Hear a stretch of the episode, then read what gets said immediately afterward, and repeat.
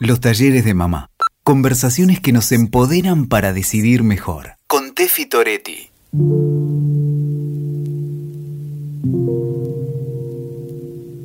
Anhelaba un parto deseado, como supongo que todas las madres, y me encontré con que, bueno, que fue totalmente lo opuesto. Trataba de confiar en el equipo médico, estaba entregada eh, en sus manos y, trataba de confiar, aunque ya en ese momento me daba cuenta de lo mal que estaba todo lo que estaba pasando. no me cuidaron en ningún momento, tuve 18 horas de trabajo de parto en el cual sufrí un montón en una silla de la sala de espera porque no había cama. Temblaba de miedo, no podía conectar con el hecho de que iba a ser mamá porque tenía miedo, tenía miedo a una operación que nunca me habían hecho, a la anestesia, no sé, a que algo salga mal. Nadie me explicó, nadie te explica cuáles son los pasos a seguir, qué es lo que va a pasar, eh, qué es lo que pasa después. Eh, la verdad es que hay muchos, o sea, me di cuenta, me di cuenta ahora eh, que hay como muchos vacíos que nadie llena con información.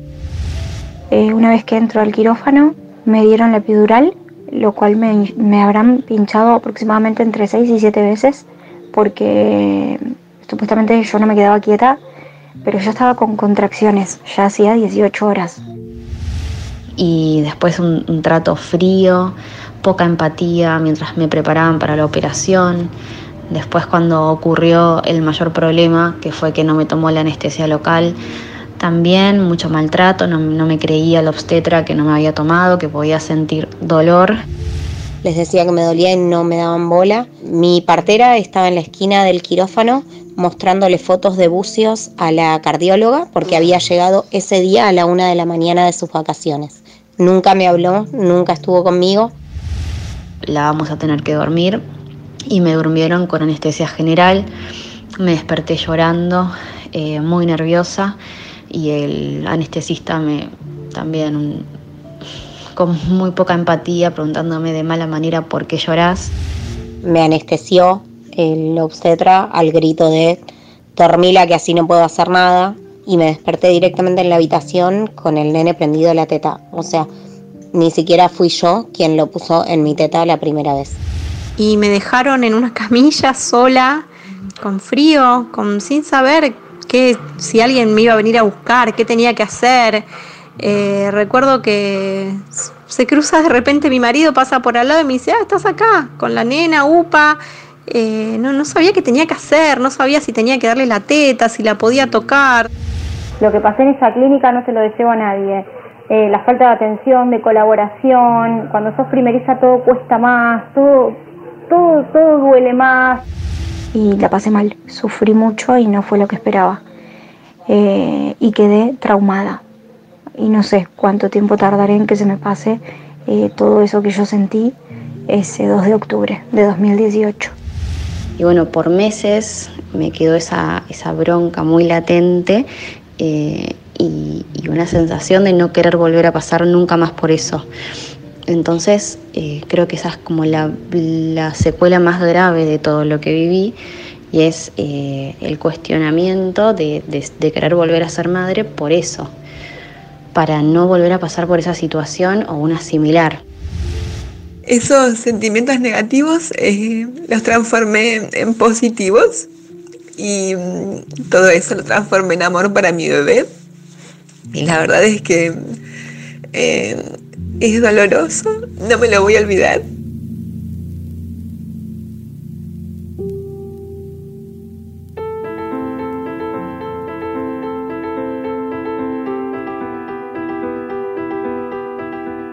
Comentarios irónicos, descalificaciones, apodos, críticas, falta de acompañamiento, abuso en la medicalización, cesáreas innecesarias, prácticas invasivas, mujeres que no son consultadas acerca de la rotura artificial de la bolsa, desinformación sobre las prácticas que realizan sobre nuestros hijos, trato deshumanizado. A veces en los mejores casos nos percatamos de que fuimos víctimas de esta clase de violencia con el tiempo, cuando logramos pensar en frío, identificamos huellas en nosotras. Porque estos procesos que nos atraviesan no son gratuitos y muchas veces son irreparables. Este podcast se propone armarte de herramientas e información para que sepas cuáles son tus derechos. Te cuento que Las Casildas es una agrupación feminista que eh, Julieta Saulo, que me acompaña hoy en este nuevo episodio, fundó en 2011 tras el nacimiento de su primera hijita, Valentina, y que tiene como objetivo, entre otros tantos, desnaturalizar y deconstruir la violencia obstétrica. Imagino, Julieta, que como fundadora ¿no? de este espacio, de este colectivo, serás como depositaria de muchos relatos y muchas experiencias de otras mamás. Digo, pese a que tenemos una ley que, fue sancionada allí por 2004 y que finalmente fue reglamentada en el 2015, que indica cuáles son nuestros derechos, muchas veces no es así en la práctica. ¿Qué relatos escuchás día tras día y que parecieran no cambiar? Bueno, hola a todas las personas que están del otro lado escuchando. Sí, lamentablemente mm, los relatos son muchos. Eh, a mí me llama mucho la atención que eh, hemos tenido con, con las casillas la posibilidad de viajar mucho a lo largo y a lo ancho del país y viajar a otros países. Y lo que más me impacta es que el relato siempre es el mismo, cambia el escenario, ¿sí? Cambia quizás la provincia, el país, el ámbito público o el ámbito privado, pero lo que escuchamos siempre son eh, separaciones de esa mujer que acaba de venir madre eh, de su bebé. Eh, escuchamos salas de parto absolutamente atestadas de personas y esa mujer no sabe quiénes son esas personas que están ahí en, uno de sus momentos más importantes de, de su vida. Escuchamos mucha desinformación, eh, mucha falta de claridad de parte de los equipos de salud para con esas mujeres en torno a qué es lo que está sucediendo, qué drogas les están poniendo en el suero, imposibilidad de moverse. Este, imposibilidad de elegir la posición en la cual esa mujer va a parir. Entonces esto, creo que lo más simbólico en torno a esta modalidad de violencia de género que es la violencia obstétrica es como independientemente del país, la provincia, el estrato social este, y demás, es algo que se da de manera sistemática en la gran mayoría de los partos y de los nacimientos. Y que está muy naturalizado, ¿no, Julio? Porque yo te mencionaba antes que uno a veces carga con, con, con un mito, con un preconcepto de que esto es exclusivo de los ámbitos públicos. Esto no me va a pasar a mí. Digo, yo tuve mi hija en un sanatorio de muy renombrado y, como te contaba hace momentos, en mi cesárea, que dicho sea el paso era una cesárea que yo no quería, pero mi hija estaba sentada. Yo ya llegaba a, una a esa cesárea sin querer estar ahí. Eh, sumado a eso, tenía literal 15 personas adentro de la sala, de, adentro del quirófano. Uno tenía el algodón, el otro charlaba sobre el asado que iba a comerse el domingo. Muy pocas personas de las que estaban ahí se sabían mi nombre. Me llamaban Estefanía, de pronto miraban ahí como una ficha médica. Y para mí digo, es mi nombre, pero mm, no es el modo en que me llama la, la gente normalmente. Mi marido entró, a mi juicio, muy encima del momento del parto, es decir, momento de la cesárea. Para todo esto ya me habían puesto la peridural una peridural que no me avisaron que me iban a poner y yo pegué un salto bárbaro, pues me pincharon y me decían, me dice, no te muevas. Bueno, pero avísame, me vas a pinchar. Eh, digo, no, no es porque me moleste, pero avísame, advertime. Eh, se la llevaron a, a mi hija. Yo todo mi embarazo había pensado que no iba a tener leche, no sé por qué digo, no voy a tener leche, no voy a tener leche. Y tardaron un montón en venir las puericultoras, digo, habrán pasado dos horas del momento en que nació mi hija para enseñarme a ponerla en el pecho. Yo decía, bueno, deben estar tardando porque como yo no tengo leche, cualquier cosa, ¿no? Y mira que siempre fui como muy informada sobre el tema, pero yo suponía que no tenía leche y por eso estaban tardando. Es decir, esta hora sagrada que tantos beneficios tiene para la mamá y para el bebé no fue respetada y yo no sabía que no estaba respetada. No tenemos información sobre nuestros derechos al momento, ¿no? De, ser mamás, de ser padres y, demás. Sí, y eso que digo, vale, vos lo mencionabas al principio, en, en, Argentina somos uno de los pocos países que tenemos una ley que habla del respeto en la escena del parto y del nacimiento. Como vos bien decías, es una ley que data del 2004, ¿sí? Pero se reglamentó en Argentina en el 2015. ¿Eso qué significa así muy simple? Una ley sin reglamentación es una ley a la que por ejemplo, no se le destina presupuesto, partida presupuestaria. Entonces es lo mismo que nada. Exacto. Es muy difícil implementarla a nivel territorial. Así todo, siempre las mujeres que se acercan a mí, que se acercan a las casildas, familias y demás, lo que sugerimos es que lean la ley. La ley, si uno pone ley de parto respetado en Google, la ley salta y básicamente lo que estipula son la infinidad de derechos que tenemos en ese momento, que básicamente consisten en poder elegir la posición en la que queremos parir, que nos informen todo lo que está sucediendo en ese momento, que no, no, nos, no nos separen de manera innecesaria con nuestro hijo o que con se nuestra respete tu hija. intimidad. bien. Totalmente. A estar acompañadas. La gran mayoría de las mujeres en Argentina parimos en soledad. ¿Por qué no permiten a veces entrar? Yo eso no lo puedo entender. No permiten entrar a los padres. De hecho, el padre, la pareja, quien sea, Sí. tiene- para mí tiene que estar desde el momento cero. Digo, mi marido lo dejaron entrar después que me dieron la peridural, pero toda la instancia previa que a vos te preparan, que estás muerta de miedo, estás sola. ¿Por qué? ¿Por qué no puede estar él agarrándote, él, ella agarrándote la mano en ese momento? Yo creo que, eh, digamos, a esa, a esa pregunta se puede contestar desde diferentes aristas. Una, una posible respuesta creo que tiene que ver con esto de que eh, el sistema de salud y los y las efectoras de salud han perdido la dimensión de lo que implica un parto y un nacimiento. Esto que vos mencionabas hace un ratito de, bueno, había 15 personas, nadie sabía mi nombre, uno tenía el algodón, el otro hablaba del partido de fútbol. O sea, nadie dimensiona que ahí hay una mujer, en tu caso, primeriza, que va a ver a su hija por primera vez en su vida, ¿sí? O sea, estamos absolutamente desconectados de ese momento que es una crisis vital y una experiencia bisagra en la escena, en la vida de cualquier persona, ¿sí?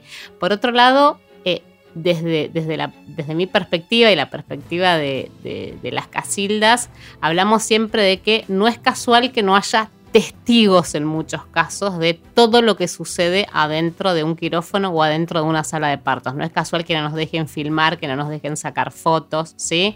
Este, porque hay, un, un- hay una, mm, una introyección en torno a todas esas prácticas violentas este, que se suceden, que están totalmente naturalizadas, pero intentamos no, dejar rastros. Entonces esto, limitamos el acceso de un acompañante, por más de que lo marque la ley, porque la ley 25929 así lo menciona, no te permito sacar fotos ni absolutamente nada que tenga que ver con generar un registro de ese momento.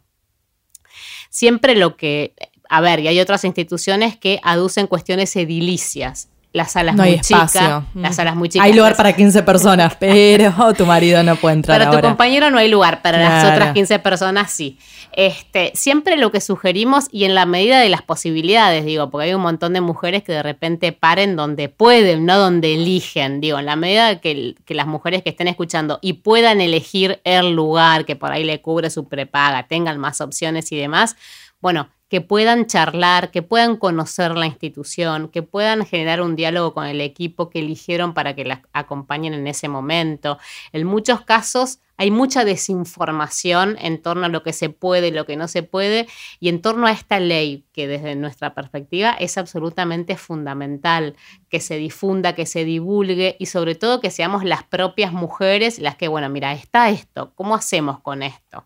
Siempre también desde mi perspectiva lo que sugerimos es el diálogo, ¿no? Como intentar generar acuerdos previos antes, no entrar con una katana eh, al momento del parto, digamos. No, y una- aparte, y aunque uno quisiera, la verdad es que en esa instancia lo único que pensás es que tu hijo o tu hija esté bien, ¿no? Total. Digo, yo eh, en ese momento sentía que eso no estaba bien o no me gustaba, pero no me iba a poner a combatir, a ver, salgan todas estas, perdón, no hablen del asado, hablen de mí que estoy siendo madre con mi hija, a ver si te cuéntenme cómo está, qué le están haciendo del otro lado. Yo he tenido la oportunidad de visitar el sanatorio antes, Ajá. que eso en general no es una práctica habitual y que me pareció clave, porque me dijeron, mira, cuando te separen, que lleven a tu bebé, que los van a vacunar, va a ser en este espacio. Yo de pronto tenía en mi cabeza, mentalmente sabía que estaba cerca. Digo, Claro. son cuestiones que a mí en mi ansiedad de primeriza mm, resolvieron algunas cuestiones.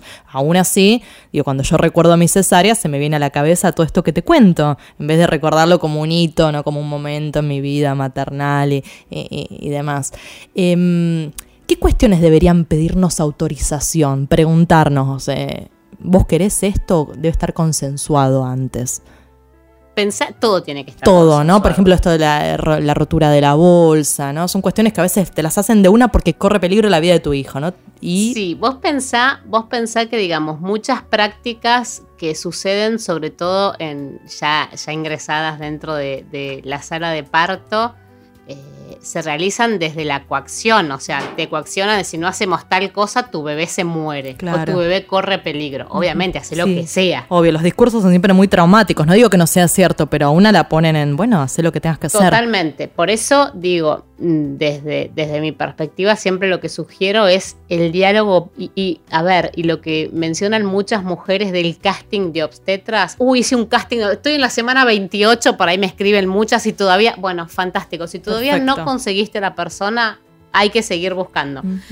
Que, a ver, por un lado también es muy estresante, ¿no? Porque uno de repente está con la panza que tiene cada vez más presencia y demás y quiere resolver. Llega un momento uno dice, bueno, ya está.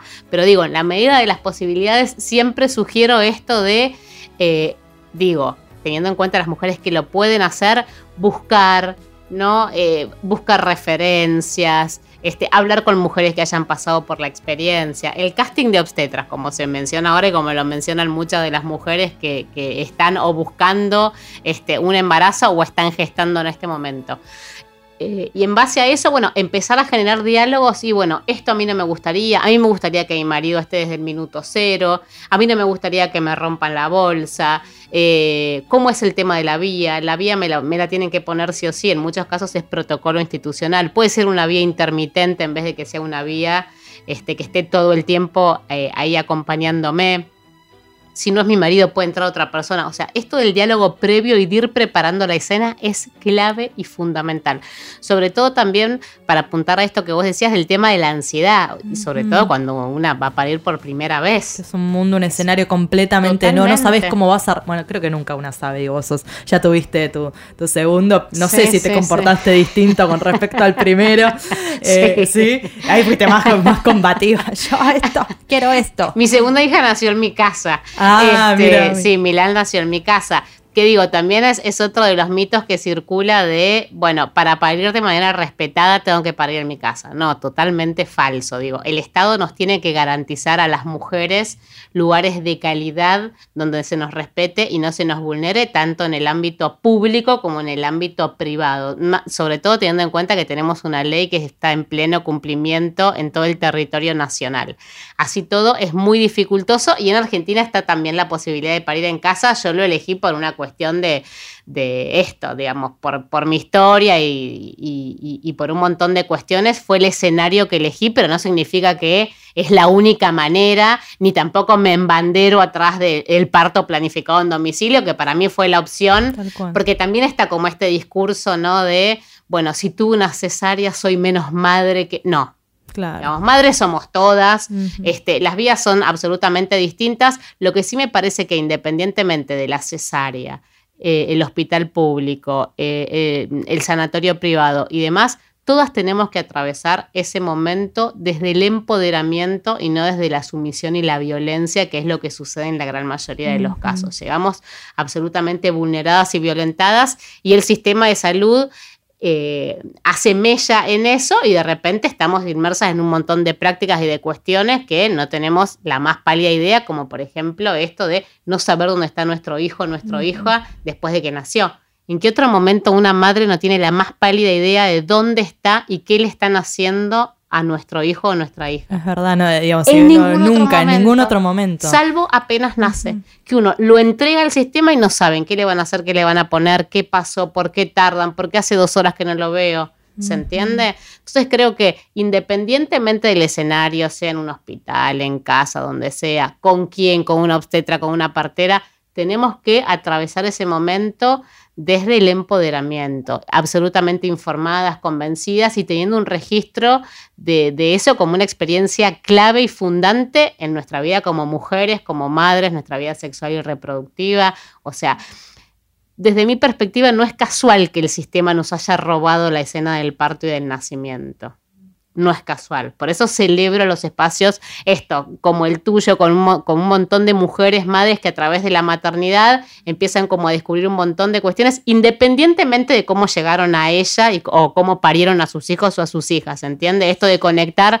con esas criaturas, este, brindar mensajes desde la fisiología, desde el respeto. ¿no? Yo te escuchaba decir como que al sistema no, no le gusta la autonomía de la mujer, ¿no? Y todo esto se, se ve en, este tipo de, de, prácticas que se resisten permanentemente y en todos los ámbitos. Y prácticas, yo cuando te contactaba que para contarte que tenía ganas de hacer este podcast, te hablaba de todo tipo de violencias, porque a veces hay violencias muy claras y muy concretas, que eh, terribles y que dejan secuelas imborrables, pero hay otro tipo de, de violencias que son mucho más invisibles y que creería yo, digo, estoy tirando así como un, bueno, ahora vamos a hablar de estadísticas que vos las tenés como más en concreto, pero digo, yo creería que buena parte de las mujeres sufrimos algún tipo de todas estas violencias que hemos estado mencionando.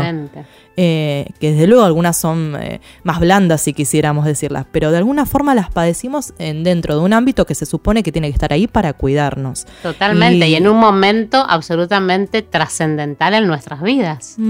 O sea, el momento es clave. O sea, que a vos de repente, no sé, te despersonalicen y te digan gordita, mamita, eso está enmarcado dentro de una modalidad de violencia obstétrica, ¿sí? Porque estás totalmente despersonalizada yo no soy ni gordita ni mamita, soy Julieta, soy una mujer que está viniendo acá a esta institución a parir.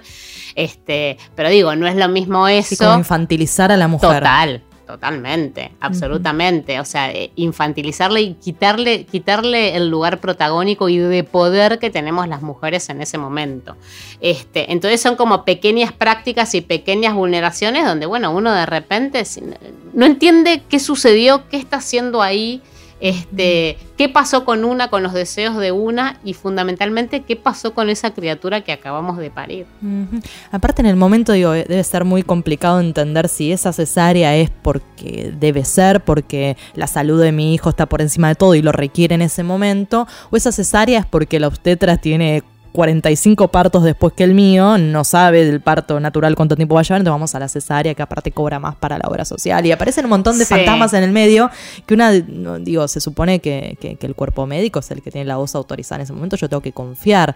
Eh, con esto no, digo, no, no quiero poner obviamente al discurso médico completamente cuestionado, pero eh, llega un punto en el que uno no sabe muy bien en qué confiar. Sí, aparte de esto, es interesante esto que mencionás, o sea, no, es una cuestión de buenos y malos, ¿no? Que los médicos son los profesionales de la salud. Hay instituciones y profesionales que trabajan de manera excelente, pero hay, hay instituciones y profesionales que, no. Todo lo contrario.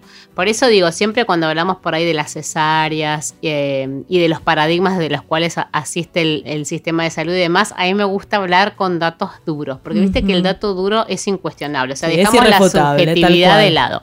Entonces, por ejemplo, con respecto a las cesáreas puntualmente, la OMS, que es una autoridad en el tema, de la Salud, Habla, por ejemplo, de que un índice, un indicador no cuestionable en torno a las cesáreas es entre un 10 y un 12% independientemente de la región del mundo que estemos midiendo. ¿sí?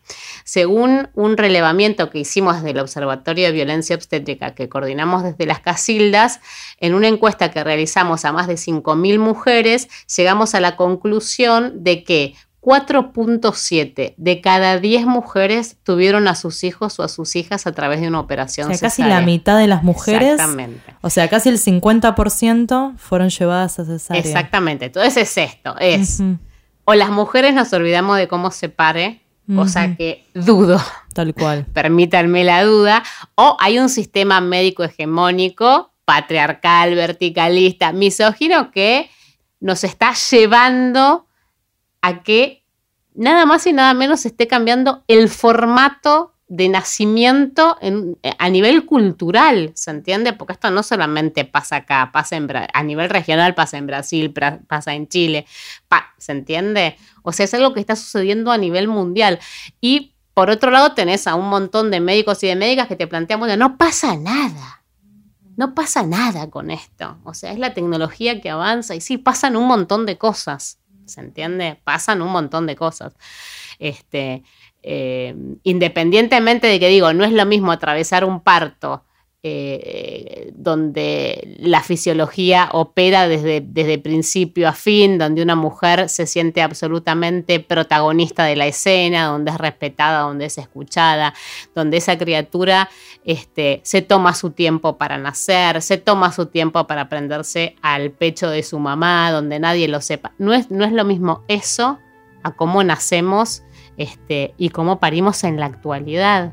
Entonces digo, es un indicador a revisar, es un indicador a revisar.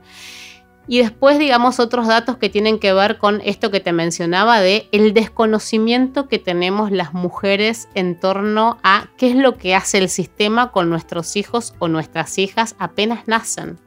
Esto de que en ningún otro momento nosotras no sabemos dónde está mi bebé. Tal cual. O, que se lo llevó un desconocido. ¿Se entiende? Después con respecto a las episiotomías, con esto decís dónde está mi bebé, yo, mi bebé yo le había dicho a mi marido, no te separes ni o sea, tu única responsabilidad en el mundo en este momento es no le pierdas rastro. Yo en mi cabeza tenía, claro, me la roban, me la cambian, ¿viste? En el momento digo, y aparte de esto, no poder tener control sobre algo que iba a ser clave después en el resto de mi maternidad, pero en ese momento no. Cuando Totalmente. estaba tirada ahí, abierta en la, cama mientras me cosían, mientras hablaban de cualquier cosa. Yo digo, bueno, espero que María no se haya, olvidado, que yo le pedí que por favor no deje, digo, sin ningún tipo de información en ese momento. Es tremendo. Acá que tengo mi machete con respecto a los datos, hablamos de que 7 de cada 10 mujeres mujeres no saben las prácticas por las cuales tuvieron que atravesar sus hijos o sus hijas luego de que nacieron. No, no tenemos idea qué es lo que sucede. Y cuatro de cada diez bebés de, de este relevamiento terminaron en neonatología.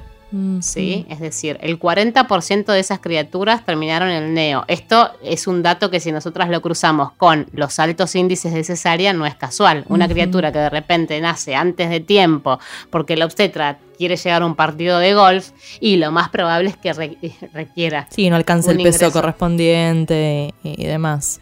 Entonces digo, no es casual. Y si sabemos leer bien los datos, podemos cruzar los datos y demás, vemos que cómo se, van, se va concatenando una variable con la otra, que básicamente tiene que ver con esto, con, con un sistema que no dimensiona el impacto que genera en nosotras mismas como mujeres y en las nuevas generaciones nacer de esta manera. Sí, un cuerpo que es tomado como un objeto, un cuerpo biológico, ¿no? Como si estuviéramos en medio de una clase de medicina en una persona atravesada por emociones, experiencias, sentimientos en el momento más clave de su vida. Antes hablábamos, Juli, de, la hora sagrada, ¿no? Estos, que en realidad le ponemos hora sagrada, que es un lindo título, pero no es que sea rajatabla 60 minutos, pero tiene que ver con los primeros momentos de vida de un bebé y la importancia de que esté con su mamá, ese piel con piel, ese contacto, que incluso desde la ciencia se ha comprobado, digo, hay datos científicos que avalan la importancia de, ese tiempo compartido mamá-bebé. Pero buena parte de las instituciones no se respeta. En mi caso me la han puesto cinco minutitos y se la llevaron y me reencontré después que fui, bueno, recién al cuarto pasado una buena cantidad de tiempo. Ahí estaba esperando las puericultoras para que me vinieran a enseñar cómo poner a, a mi bebé al pecho y esa hora que ni siquiera sabía en ese momento de su existencia no fue respetada. Sí, totalmente. Bueno, esto, hay, hay infinidad de papers científicos, de investigaciones, de actualizaciones y demás que hablan de la importancia de las primeras dos horas de vida eh, en torno a esta díada, ¿no? que, acaba de, que acaba de nacer, a este vínculo y a, esta, a, la impronta que genera eh, para, para el vínculo mamá-bebé, que no lo separen en ese momento. El tema es que, bueno, en la gran mayoría, como vos bien decís, no se cumple. En muchos casos, eh, y según los datos que hemos recabado desde el observatorio, sí hay un primer contacto.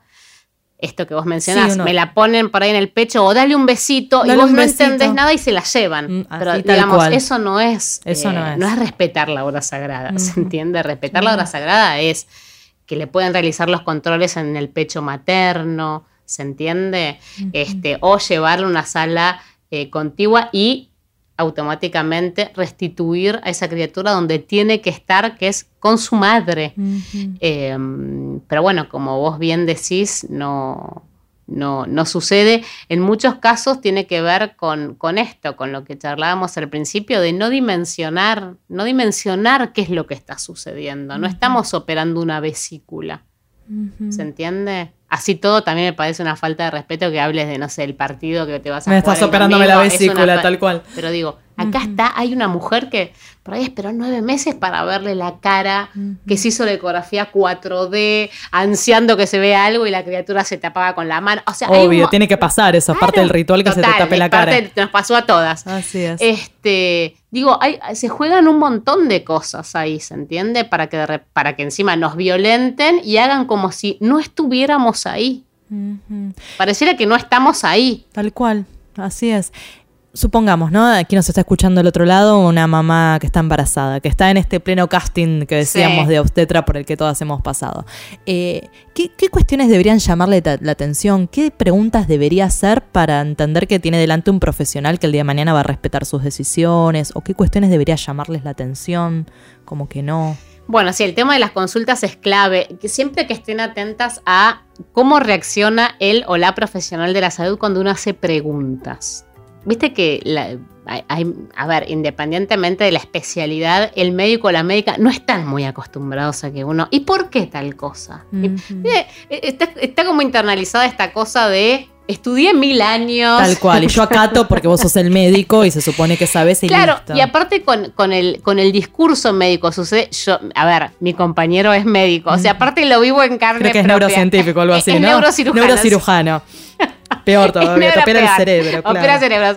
Eh, o sea, el médico tiene el discurso socialmente validado. O sea, independientemente de que esté diciendo algo que no tiene cielo es verde, pero no. mira, ahora es de noche. Decís, no, no, pero a ver, son las 3 de la tarde. No es de noche. Ok. O sea, nadie cuestiona, lo veo en carne propia y aparte de esto, digamos, trabajándose muchos años en la temática, sucede. Nosotros desde las casillas hablamos de la impunidad del ambo, ¿sí? Como esto de de repente ingresa una persona con un ambo blanco y validamos lo que diga y lo que haga. No sabemos si la persona es de maestranza, es de cocina, pero la, la investimos de un superpoder sin saber qué hace, dónde estudió, si está actualizado, y automáticamente entablamos relaciones asimétricas de poder. Si a vos viene alguien, un médico, una amiga, te dice, mira, hace la media luna tres veces por día y te vas a curar, uno lo hace. o sea, no cuestionamos. bueno, pasa con los pediatras que te dicen, bueno, empezás la alimentación complementaria, mami, toma el Nestum, toma la, galletita, la vainillita, y decís, bueno, pero esta persona es la que sabe. Eh, y, no, y te está completamente desactualizado, eh, te está incorporando azúcar agregada a los seis meses de tu bebé. Bueno, mismo pasa en otros ámbitos de la medicina. Hay que, yo digo, siempre hay como que celebrar el, la posibilidad de dudar y de preguntar. ¿no? Y esto que vos decís, la actitud del médico ante la pregunta es clave. Hay gente que se toma todo el tiempo del mundo para que vos te vayas con la respuesta que de alguna forma sacie esa, eh, esa inquietud, esa curiosidad, y tenés gente que te quiere sacar de encima. Totalmente, sí. Otra herramienta muy interesante, sobre todo en, en, la etapa previa, es el tema del armado del plan de parto. Nosotros desde las casillas tenemos un, un modelo prearmado que si nos escriben, se los pasamos ah, a, las mujeres interesadas. Esto, donde es un plan, se llama de medidas anticipadas, ¿sí? Ah, donde de repente, bueno, a, mí me gustaría esto, esto sí, esto no, no quiero que se la lleven. ¿Se entiende? O sea, todo lo que yo estoy dispuesta y lo que no.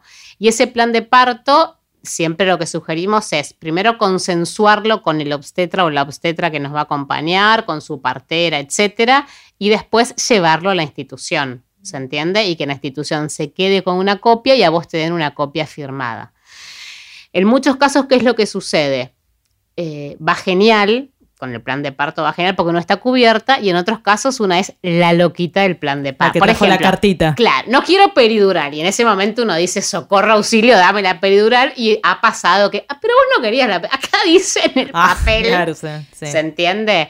Este, así todo es una herramienta que creo que vale la pena que, las mujeres al menos sepamos que contamos con ella, el plan de parto. ¿Qué, este plan de parto ustedes tienen prearmado? ¿Qué, ¿Qué otras cuestiones dice? Bueno, habla, por ejemplo, ejemplo de eh, esto de la importancia de salvo por, por, una cuestión de salud crítica y demás, le puedan realizar los controles a la criatura en el pecho de la mamá, el tema de eh, el baño, no bañar a las criaturas, viste que si uno por ahí no lo dice, te lo devuelven envuelto. Tal cual. O sea, envuelto, lo, bañaron, lo vistieron, bueno, o sea, esto de por ahí no bañarlos, no vestirlos, eh, esto de que nos informen todo el tiempo lo que se nos va a realizar, no querer analgesia para nosotras, este, y un montón de otras cuestiones por ahí como más pequeñas, eso es como lo más, eh, lo más, eh, a ver, fundamental, digamos, que, estipula el plan de parto, pero después cuestiones como más chiquititas de que entre fulano, que no entre menga, o sea,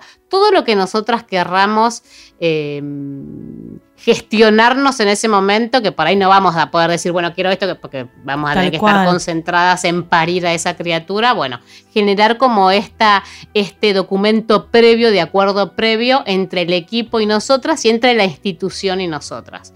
Pero esto, sí es clave no caer a parir con eso sin haberlo charlado previamente, ¿se entiende? Dialogado con tu obstetra y con el cuerpo médico que, vaya a atenderte el día de, mañana.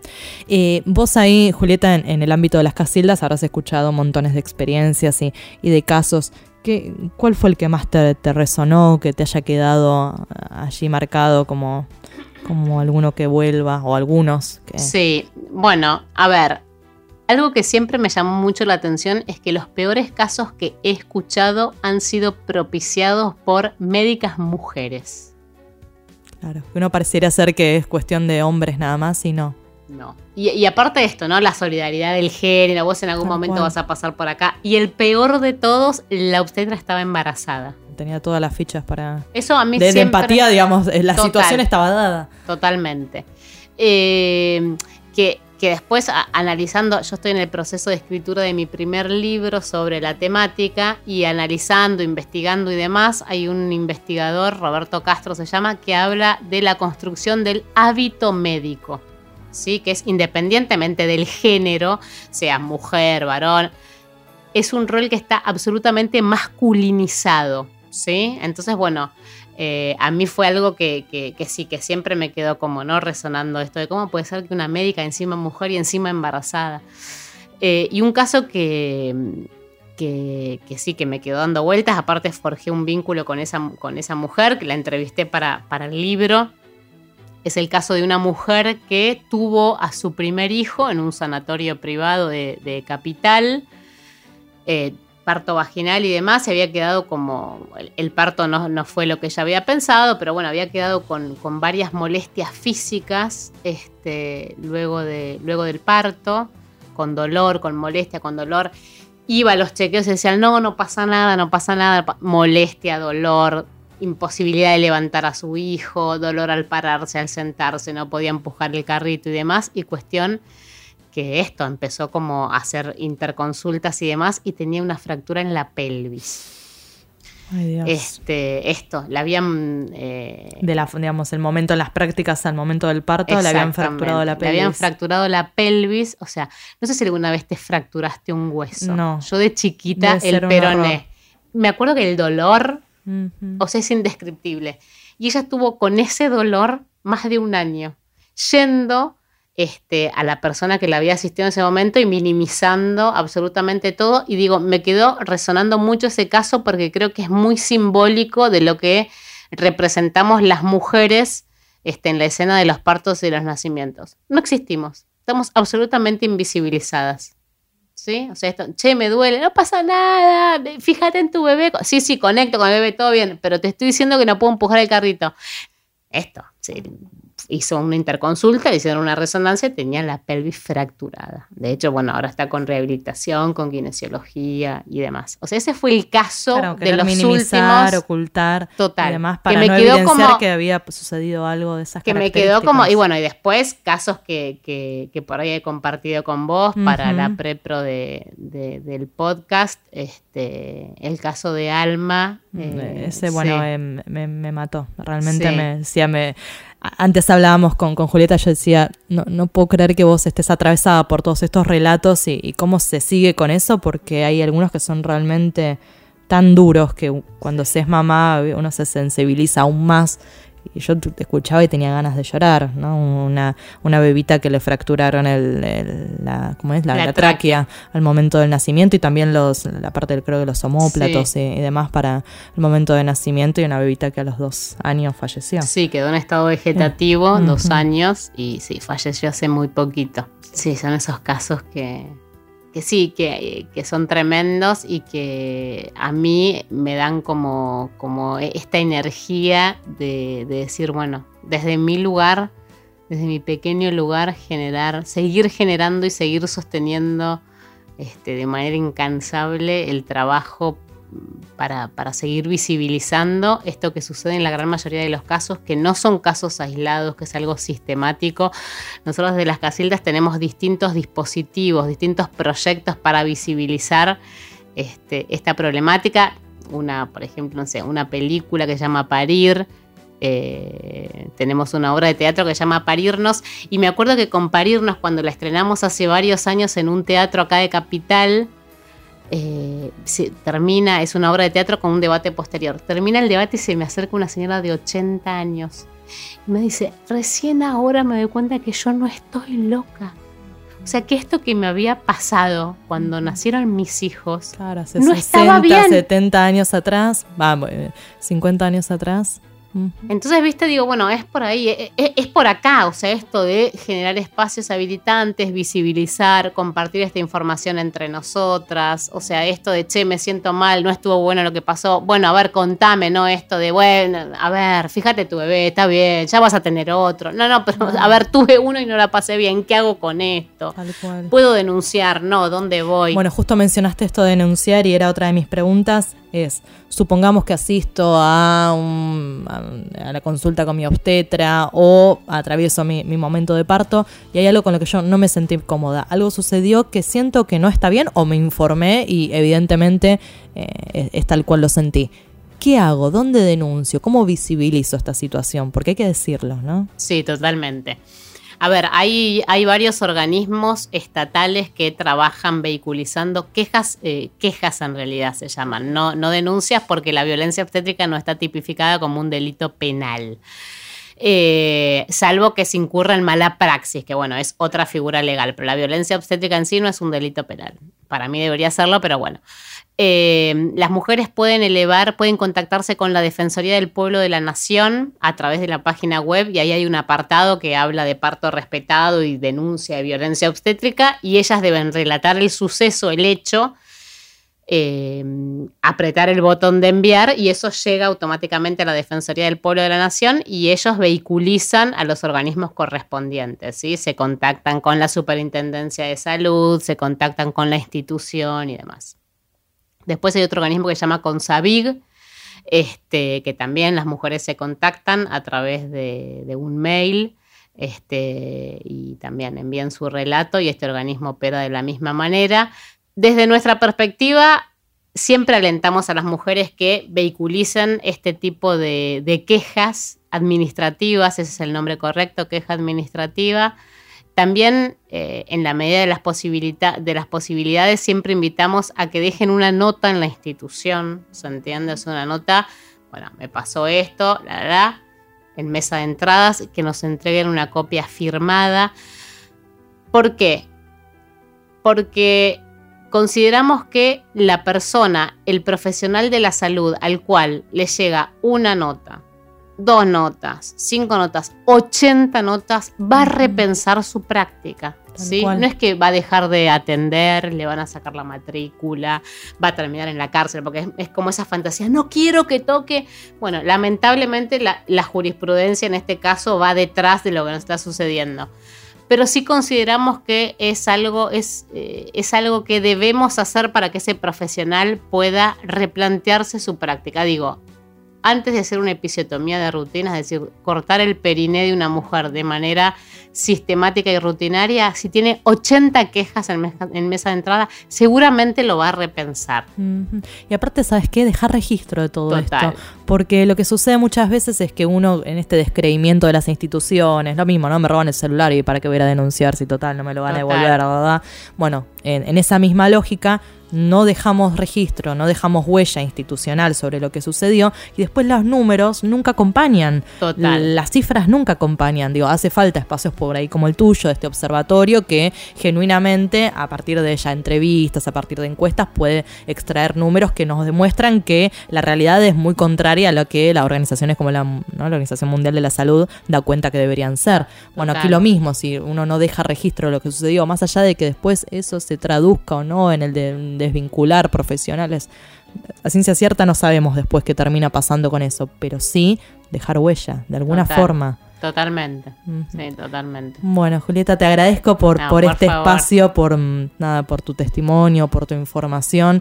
Eh, algo que celebramos desde, este, desde estos podcasts es que la información empodera uno no entra igual a su situación de parto, no te encontrás por primera vez con tu obstetra si conoces de antemano todas estas cuestiones que nos estuviste diciendo a no saberlas. Hay una diferencia sustancial en la defensa de nuestros derechos cuando los conocemos. ese es el problema. Totalmente. No saberlo. Así que muchas gracias. Gracias a vos.